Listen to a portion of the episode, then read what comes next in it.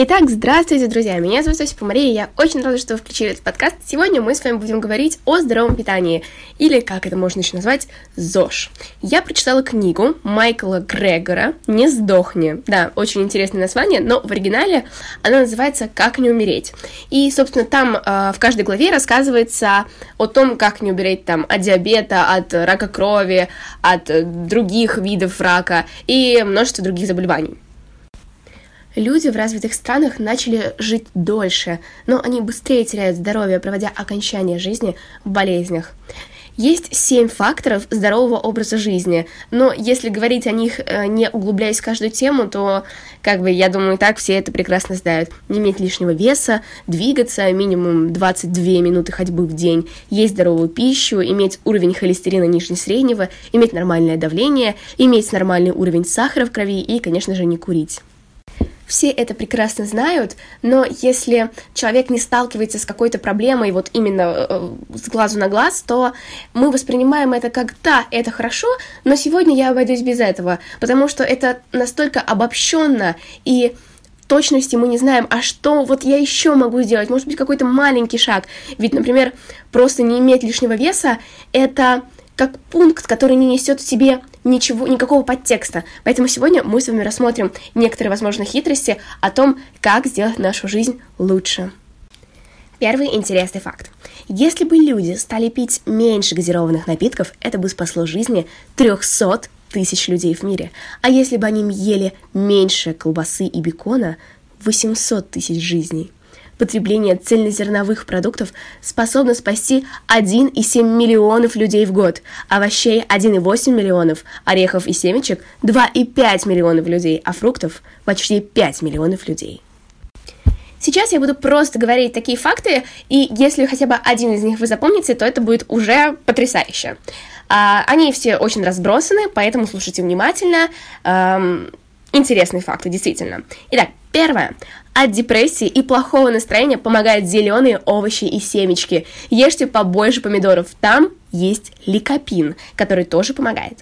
Доза шафрана эквивалентна Прозаку. Даже вдыхание шафрана оказывает положительное психологическое действие.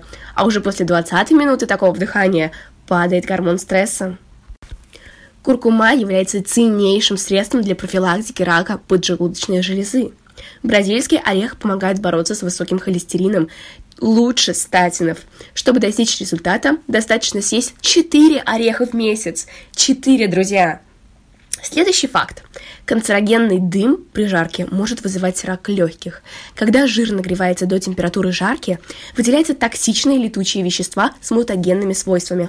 Этот факт просто безумно меня удивил, и поэтому даже если вы жарите мясо, обязательно включайте вытяжку, да и вообще все, что вы там жарите, будь то какие-то овощи, включайте вытяжку. Но тем более, если вы жарите мясо, 100% вам здесь нужна вытяжка. Следующий факт. Люди, пьющие много кофе, снижают риск рака печени. Еще от кофе повышается настроение, не только если его сластить. От сладкого кофе получается обратный эффект. Особенно это касается людей преклонного возраста. И это имеется в виду, конечно же, хороший, дорогой кофе, а не эти пакетики за 4 рубля в любом супермаркете. Итак, несколько моментов, которые я хочу подчеркнуть из каждых глав. Сейчас я вам буду рассказывать, как не умереть от заболеваний головного мозга и факты, которые действительно меня удивили. Это повествование о цитрусовых. Итак, друзья, потребление в пищу цитрусовых снижает риск инсульта, даже больше, чем потребление яблок. Был такой эксперимент. Женщинам из контрольной группы становилось все холоднее и холоднее. Из-за понижения кровотока температура кончиков пальцев упала ниже 9 градусов по Фаренгейту. Кончики пальцев у женщин, пивших настоящий апельсиновый сок, становилось холоднее в 2 раза медленнее, потому что их кровоток был устойчивее. Итак, если вы съедите несколько апельсинов перед тем, как отправиться кататься на сноуборде, пальцы рук и ног замерзнут не так сильно. По поводу инсульта. Недостаток или избыток сна повышает риск инсульта. Но как узнать, сколько человек спит, много или мало? В недавнем исследовании, в котором приняли участие 150 тысяч американцев, проблема была изучена более основательно. Люди, спавшие 6 часов и меньше, или 9 часов и больше, чаще страдали от инсульта. Самый низкий риск был у тех, кто спал по 7-8 часов. Поэтому 7-8 часов сна связаны с наименьшим риском инсульта. Берите себе на заметку. Друзья, как бы мне сейчас странно, возможно, было бы это говорить, но тем не менее, это наше здоровье, и это касается абсолютно всех нас. Запор. Это следствие того, что человек получает с пищей мало клетчатки. Если организм недополучает витамин С, человек может заболеть цингой. И точно так же можно страдать от запора, если недополучать клетчатку. Поскольку клетчатка содержится только в растениях, то неудивительно, что чем больше растительной пищи вы едите, тем меньше вероятность запора. В ходе исследования, в котором сравнивались веганы, вегетарианцы и мясоеды, было обнаружено, что у людей, придерживающихся строгой растительной диеты, чаще происходит ежедневное опорожнение кишечника. По всей видимости, веганы – четкие пацаны. Железо также является необходимым компонентом для нашего организма. Полезные для здоровья источники железа – это цельнозерновые продукты, бобовые, орехи, семечки, сухофрукты и сочная листовая зелень. Не запивайте еду чаем, так как чай снижает всасываемость железа. Добавьте в свой рацион богатые витамином С продукты. Он улучшает всасывание железа. Количество витамина С, содержащегося в одном апельсине, может улучшить всасываемость железа 3-6 раз. Так что, если вы намерены восполнить дефицит железа, вам следует просто заменить чашку чая фруктами, особенно апельсинами. Потребляя в пищу много богатых антиоксидантами растительных продуктов, вы снизите риск возникновения рака пищевода вдвое. Наибольшими защитными свойствами обладают красные, оранжевые и темно-зеленые листовые овощи, ягоды, яблоки и лимоны. Друзья, очень интересный факт по поводу запаха изо рта благодаря чесноку. Расскажу на примере свеклы. Красители, содержащиеся в свекле, попадают в мочу, потому что всасываются через кишечник и затем путешествуют по кровотоку по всему телу, пока, наконец, не будут отфильтрованы почками. Во время этого путешествия даже ваша кровь становится немного розовее. По тому же принципу появляется чесночный запах изо рта. Это не остатки чеснока у вас во рту распространяют аромат. Это полезные для здоровья элементы, которые попали в кровоток после того, как вы съели чеснок, и затем выдыхаются легкими. Если бы вы сделали клизму с чесноком, от вас бы все равно пахло чесноком. Друзья, а как нам с вами не умереть от инфекций? Окей, если вы не страдаете от нарушения микрофлоры из-за приема антибиотиков или из-за кишечной инфекции, вам лучше позаботиться о кормлении хороших бактерий, уже населяющих ваш кишечник. Но что ест дружелюбная флора? Клетчатку и определенный тип крахмала, содержащегося в бобах. Эти вещества называются пребиотиками. Итак, слушайте внимательно. Пребиотики – самые полезные бактерии. А пребиотики – то, что они едят. Чтобы ваши бактерии были сыты и довольны, ешьте много натуральной растительной пищи. Около 95% всех инфекций активизируются на поверхности слизистой оболочки глаз, ноздрей и ротовой полости. Яйца и сальмонелла – это пищевое отравление. Многие люди знают, что сальмонеллой можно заразиться при употреблении яиц. Болезнь продолжается от 4 до 7 дней, но детям и пожилым может потребоваться госпитализация, так как у них заболевание протекает тяжелее, вплоть до летального исхода. Сальмонелла выживает в омлетах и в французских тостах. Сальмонелла способна выжить даже в яйце, которое варилось в кипяченой воде 8 минут, представляете? Также есть заболевание сальмонеллез. Это острая кишечная инфекция животных и человека, вызываемая сальмонеллами. Сальмонелла может быть не только от употребления яиц, но также от употребления в пищу мяса кур. В промежуток между тем моментом, как курицу, свежую или замороженную, купят в магазине, и тем моментом, когда ее засунут в духовку, микроорганизмы с курицы могут попасть на руки, кухонную утварь и кухонные поверхности. Также проблема заражения не ограничивается некачественной продукцией одной птицефабрики. Ученые опубликовали результаты исследования подлинной стоимости дешевой курятины. Они выяснили, что 97% продающихся в супермаркетах птицы заражено бактериями, от которых человек может заболеть. Около 90% цыплят заражено фекалиями. В В кухонной раковине фекальных бактерий может быть больше, чем на стульчике. Стоит отметить и упомянуть свинину, насколько она заражена.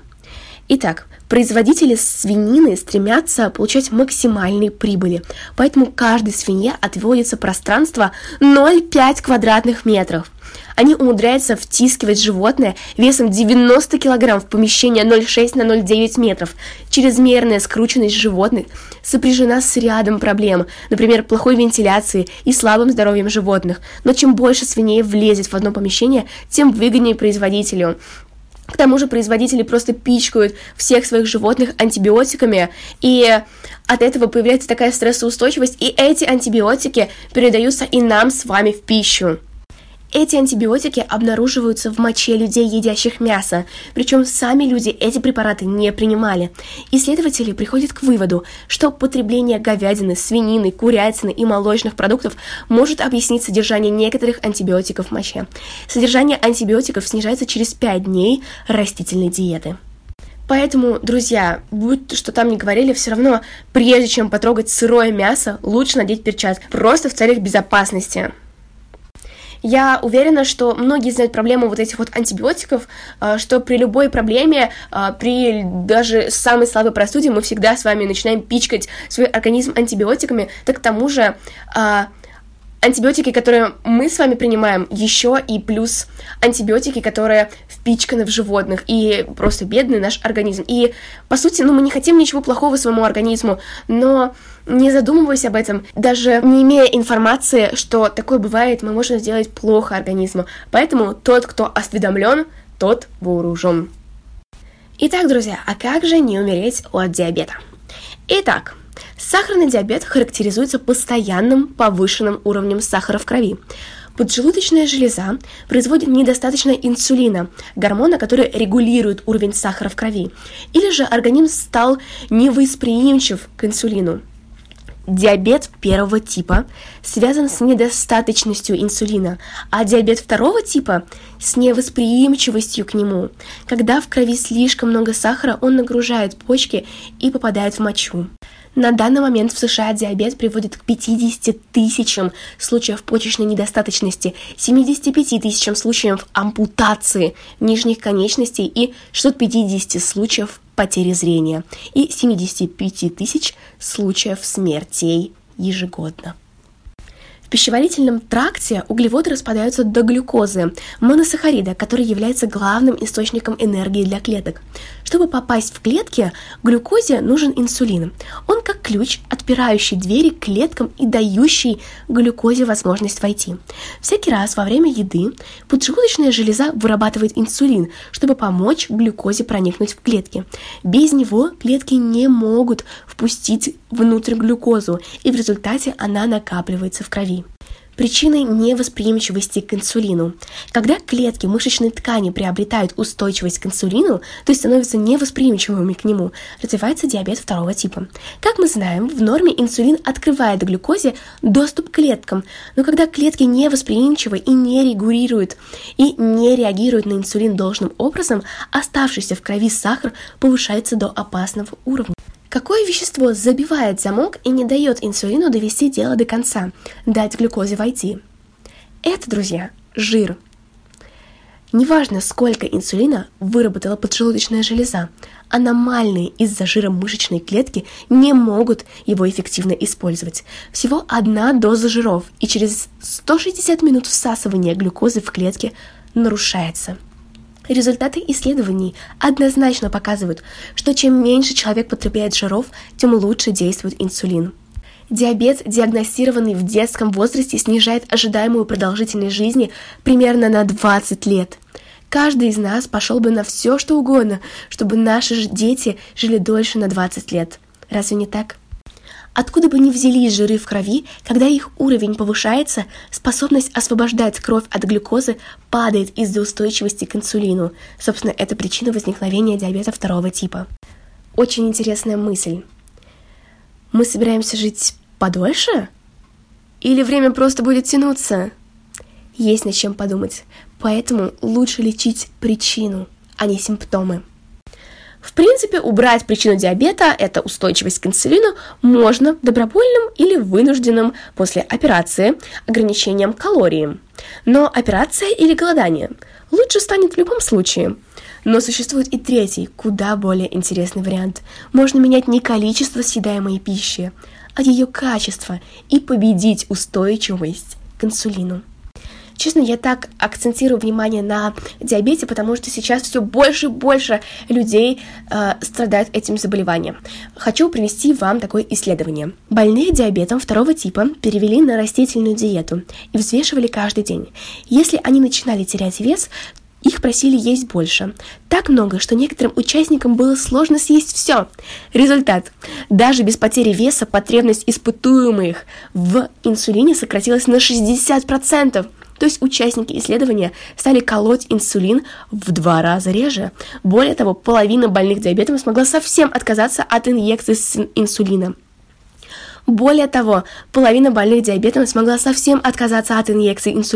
Хотя и не похудела. Такие чудеса сотворило здоровое питание. В ходе следующего исследования ученые иголкой измерили процент жира в ягодицах испытуемых с различными рационами питания и обнаружили, что люди, которые перешли на натуральную растительную пищу 9 месяцев назад и больше, совсем избавились от трансжиров в организме. Или, по крайней мере, избавились их ягодицы. Всем худеющим на заметку. Индекс массы тела – это лучший прогностический фактор заболеваний, чем просто масса тела, так как учитывает еще и рост. Есть абдоминальный жир – это жир, который образуется вокруг внутренних органов. Большой живот является убедительным прогностическим фактором ранней смерти. Итак, друзья, сейчас поговорим про гипертонию. Вы знали, что сладкие газированные напитки с их пустыми калориями не просто бесполезны для здоровья, а приближают смерть. Они также опасны, как бекон, копченая колбаса, ветчина и сосиски. Мясные продукты убивают 800 тысяч человек ежегодно. Если брать данные по всему миру, люди в 4 раза чаще погибают от мясопродуктов, чем от злоупотребления наркотиками. Собственно, гипертония – это высокое давление, главный фактор риска, приводящий к смерти. Гипертония губит 9 миллионов человек ежегодно. Гипертония ведет к различным причинам смерти – аневризмы аорты, инфаркт, сердечная недостаточность, почечная недостаточность и инсульт. Нормальным давлением считается 120 на 80, давление выше 140 на 90 считается гипертонией. После 60 лет 65% американцев ставят этот диагноз – гипертония. Соль – это важный питательный элемент, но его достаточное количество мы получаем с овощами и другими натуральными продуктами. Если вы едите слишком много соли, жидкость может начать задерживаться в организме, на что он реагирует с повышением давления, чтобы вызвать избыток жизни и соли из системы. Соль – это важный питательный элемент, но его достаточное количество мы получаем с овощами и другими натуральными продуктами. После тарелки супа, содержащей дневной рацион соли, среднестатистического человека повышенное давление держится 3 часа. Высокое давление можно снизить без солевой диеты. Другими словами, соль может повреждать артерии, независимо от того, влияет она на давление или нет. Ее вредное действие начинается уже через 30 минут после употребления. Мы чаще всего видим на прилавках очень дешевую и некачественную соль. Поэтому, если все-таки вы не можете отказаться от соли, попробуйте купить себе хорошую, натуральную, например, морскую соль. Собственно, главные преступники здесь не владельцы соляных шахт, а пищевая промышленность. Она использует дешевую соль и сахар, чтобы продавать нам свои помои. Это снеки, фастфуд и газировку. Холодный напиток и солевой снек идут рука об руку. Не случайно Pepsi и Frito-Lay принадлежат одной корпорации. Вы знали, что в одной грудке ровно столько соли, сколько человек должен потреблять в день? Источник соли номер 1 для детей и подростков – это пицца. В одном куске пицца пепперони от Pizza Hut, например, может содержаться до половины рекомендуемой дневной дозы соли. Для взрослых старше 50 – это хлеб, а для людей от 20 до 50 – это цыпленок, а не супы в банках, крендельки, картофельные чипсы, как можно было бы ожидать. То же самое справедливо для сладкой и жирной пищи. По-видимому, мы чувствуем жирный вкус так же, как соленый, сладкий, горький и кислый. Люди, сидящие на диете с низким содержанием соли, со временем предпочитают есть менее жирную пищу. Язык становится более восприимчивым к жиру. Следовательно, человек начинает есть меньше сливочного масла, мяса, молочных продуктов и яиц. И наоборот, если есть слишком много такой пищи, вкус жира притупляется, и человек начинает употреблять больше жира, молочных продуктов, мяса, яиц, получает переизбыток калорий и набирает вес. Все это может произойти всего за несколько недель. Знаете, после прочтения этой главы я действительно задумалась об этом и абсолютно перестала добавлять вот эту вот дешевую соль, абсолютно во все, в салаты, куда бы я там, что бы я ни готовила, я не добавляю соль. И моя мама, например, она даже не попробовав салат, не попробовав блюдо, она сразу же добавляет соль. То есть как бы даже не сравнивая, может быть, без соли будет лучше. И когда я ем салаты, которые она готовит, то я просто, у меня же глаза вылазят от такого огромного количества соли. Хотя раньше я это ела и еще больше добавляла соли. Вы представляете? Сила азота, друзья. Азот посылает сигнал мышечным волокнам в стенках сосудов расслабиться, чтобы в них могло поступить больше крови.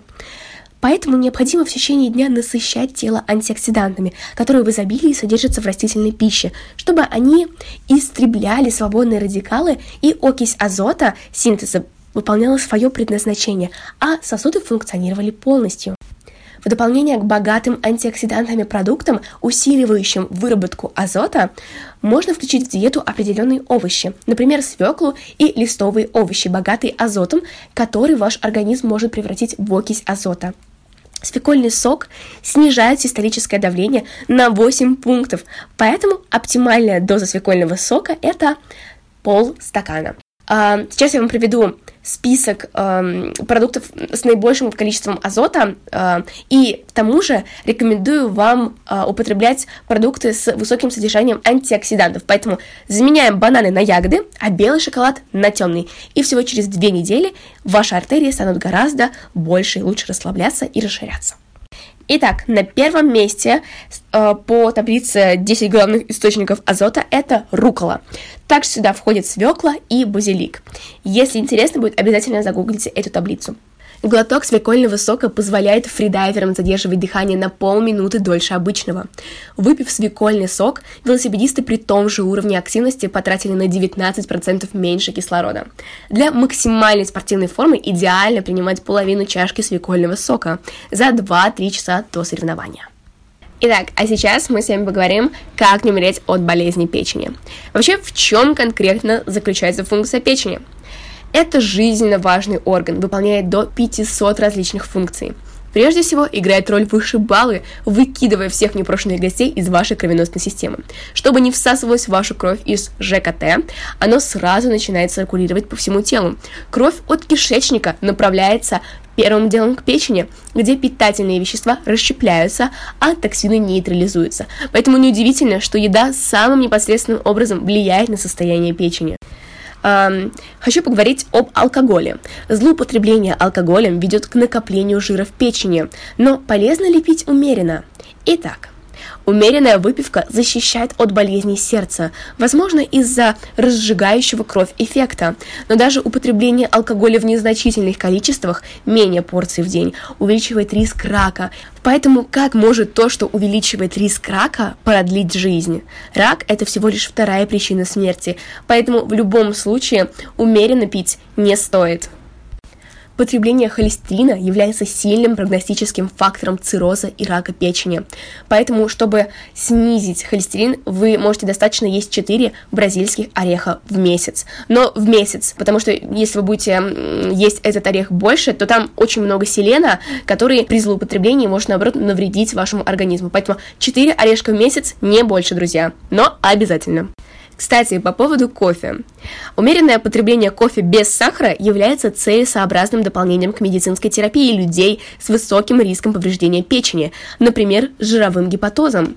Кстати, о гепатозе. 1 банка газировки в день повышает вероятность жирового гепатоза на 45%, не говоря уже о проблемах с зубами. Рак печени относится к видам рака, которых проще всего избежать. Нужно лишь делать прививки от гепатита Б, исключить возможность заражения гепатитом С и снизить потребление алкоголя. Поэтому рак, цирроз и печеночная недостаточность начинаются с воспаления печени. Друзья, одну напутствующую цитату, и мы с вами заканчиваем с этой очень сложной и интересной темой. Решение, которое вы примете сегодня, повлияет на состояние вашего здоровья через много-много лет и на сохранность функций мозга тоже. Друзья, мы с вами заканчиваем. Надеюсь, вы узнали что-то новое. Вам понравился этот подкаст. До следующих выпусков. Пока. Хорошего вам дня.